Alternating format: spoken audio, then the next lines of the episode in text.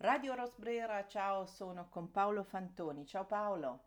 Buongiorno a tutti i tuoi radioascoltatori. Allora, Ciao Rosanna. Paolo è una voce che avete già sentito in radio, ogni tanto facciamo il punto su un po' di situazioni, ha una visione molto mm, ampia perché ovviamente per il suo ruolo di imprenditore, ma anche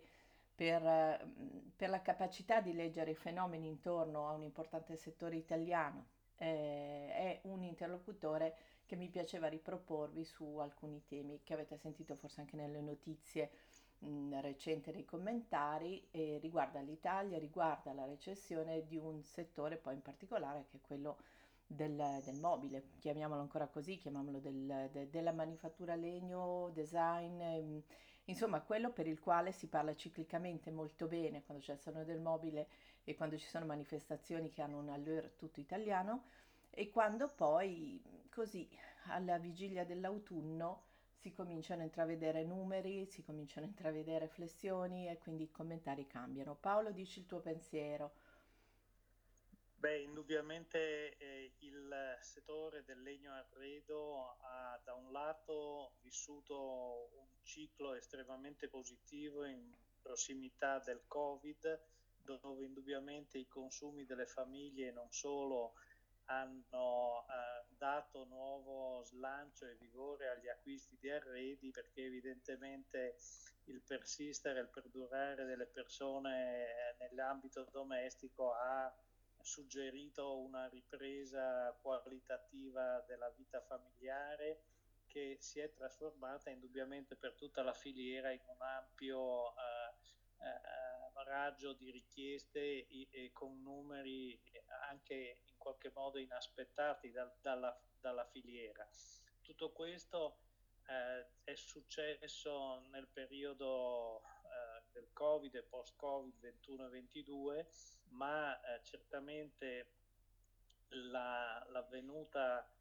eh, impetuosa di una ripresa inflazionistica che ha caratterizzato tutti i comparti economici e la conseguente eh, anche ripresa da parte della BCE e del sistema monetario di un rialzo dei tassi si è trasformato in un boomerang estremamente, estremamente forte che sta impattando negativamente su tutta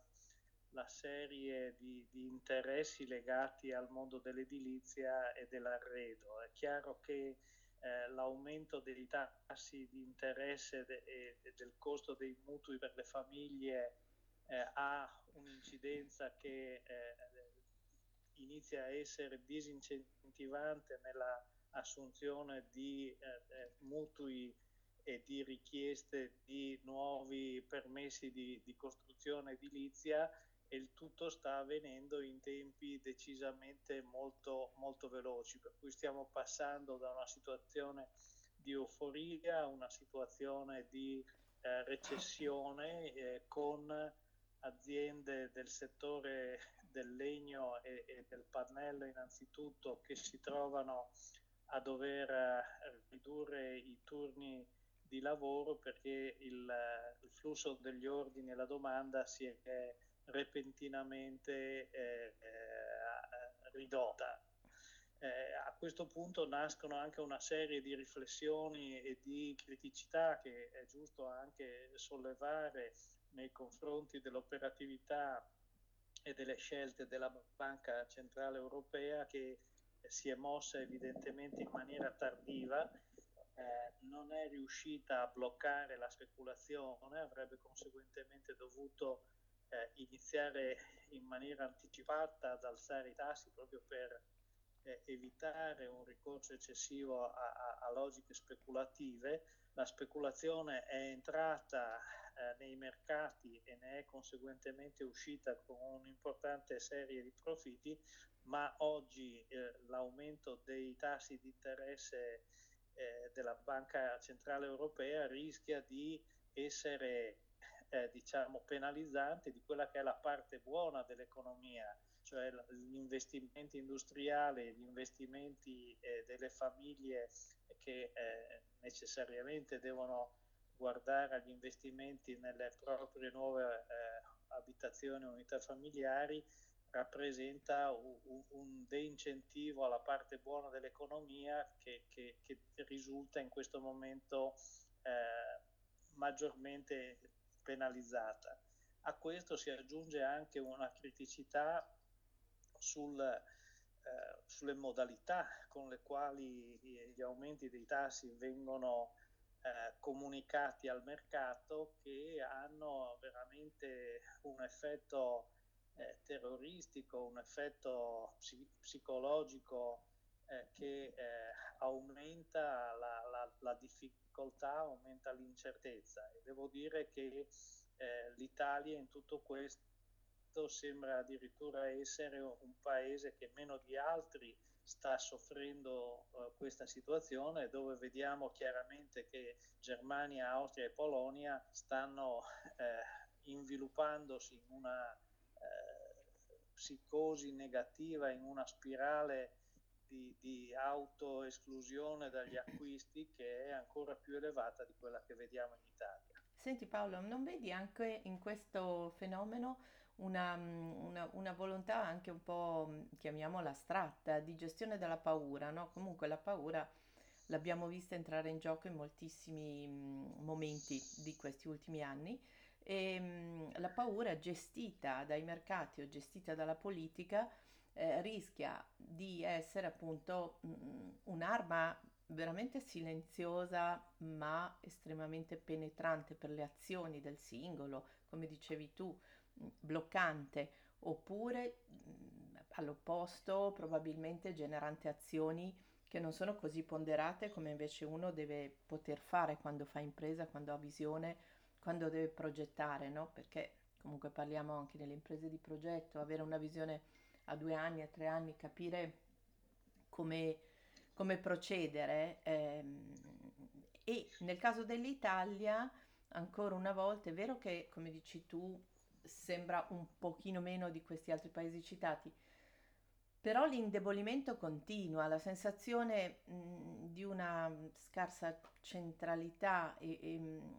e anche mh, una scarsa mh, capacità di eh, affrontare con un disegno questi fenomeni, ma quasi di corrergli dietro, no? di, di mettere delle toppe, sembra contraddistinguere un po' le nostre azioni. Eh, poi ogni tanto abbiamo qualche disgrazia che ci distrae, eh, ci facciamo distrarre da una serie di argomentazioni mediatiche che non aiutano a far riflettere le persone perché diventano dei monotemi che allontanano dai temi. Un po' questa è la sensazione. Ce l'hai sì, anche io non tu? Vorrei, non vorrei essere troppo macchiavellico, non mm. credo molto a diciamo, le grandi orchestre che considerano eh, in maniera macchinosa e, e, e, e negativistica l'economia e i risvolti economici degli, delle decisioni, degli avvenimenti. Certo è che la, la paura, la debolezza, o meglio ancora io direi l'incertezza, è un elemento fondamentale dei nostri tempi e del comportamento umano che purtroppo eh, ha un rilievo economico, ha delle, dei rilievi nei numeri e, e conseguentemente fa parte eh, dell'analisi, fa parte dell'attività di, di, di, di, decisione, di, così, prospezione dei mercati e, e, chiaramente qualcuno può specularci su questo. Eh, ed è chiaro che è un, elemento che progressivamente incide sulla collettività anch'esso. Io parlerei più che di paure, parlerei Incertezze. Di, di, di un sì. fattore di, di, incertezza, esatto, che, che fa parte tipicamente dell'analisi economica. Senti, un'altra cosa, tornando mm, al settore, facendo un piccolissimo focus su come si può ehm, promuovere, insomma, il costo degli acquisti o il costo degli interventi nell'edilizia o ci metto anche una non formazione di alcuni comparti dell'edilizia, penso alle imprese che hanno dovuto affrontare alcune cose senza aver fatto dei passaggi prima, no? Quindi senza magari essersi strutturati, hanno affrontato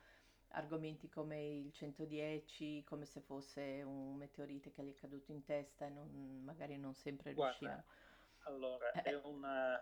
è una eh, diciamo, materia molto complessa e molto estesa, però se parliamo di elementi prioritari direi questo. Eh, 110 ha indubbiamente generato delle grandissime accelerazioni, eh, è stato forse fin troppo generoso nelle sue mm. dotazioni e nelle sue disponibilità. Oggi eh, è vero che eh,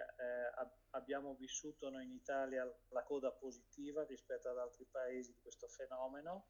e che rende la nostra produzione di PIL ancora Accetta. positiva mm. rispetto ad altri paesi, però è altrettanto vero che la necessità è ora di immaginare delle nuove eh, iniziative a sostegno dell'economia mio, e dell'edilizia in particolare che a, a mio modo di vedere eh, dovrebbero essere collegate a questi obiettivi che la Commissione europea si è data e sta dando all'Europa di eh, ripresa dell'efficientamento eh, energetico delle abitazioni, dove è evidente che se chi ha eh, conti correnti con grande disponibilità rappresenta questo una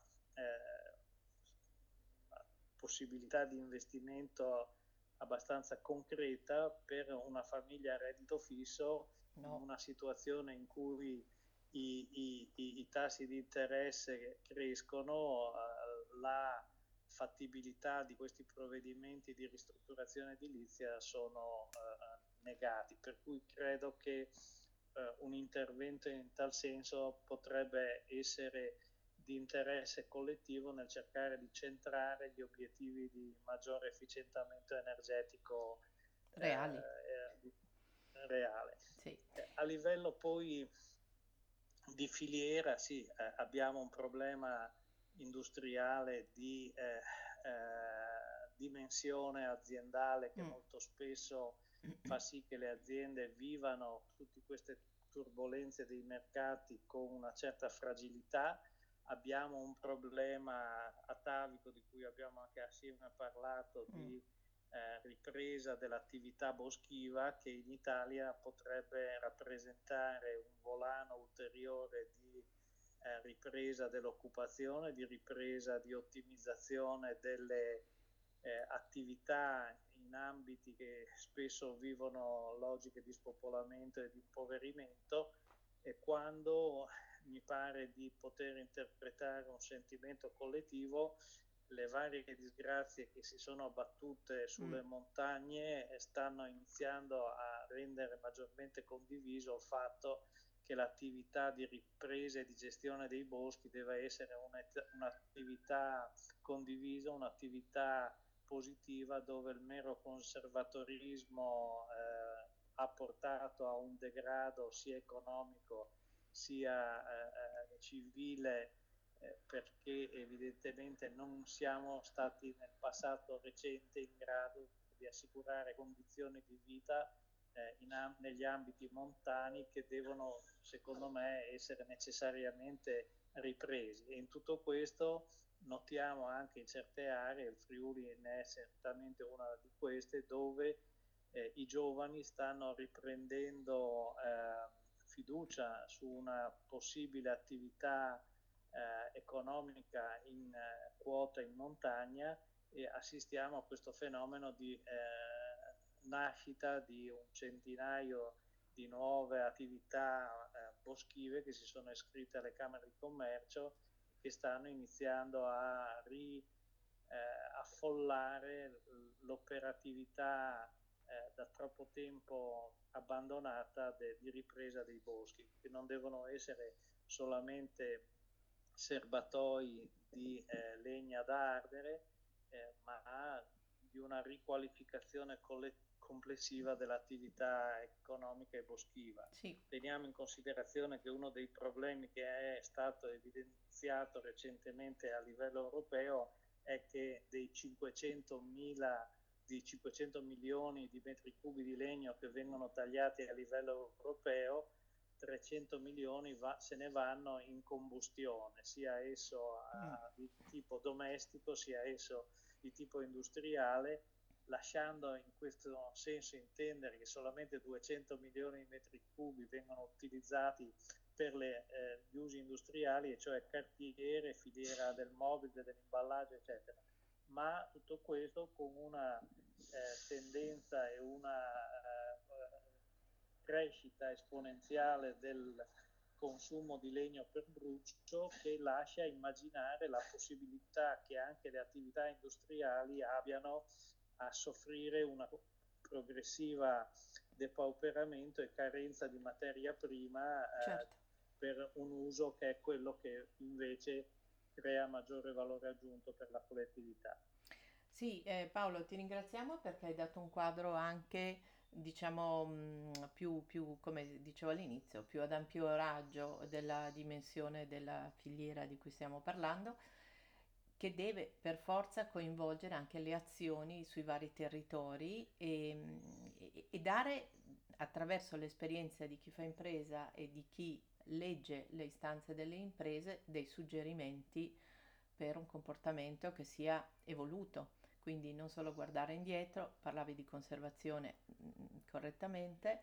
non solo di bacini e di risorse sfruttate, quindi penso ai boschi di cui se ne parla quando si, si propongono gite, viaggi e, e altri aspetti, diciamo ancora una volta positivi, però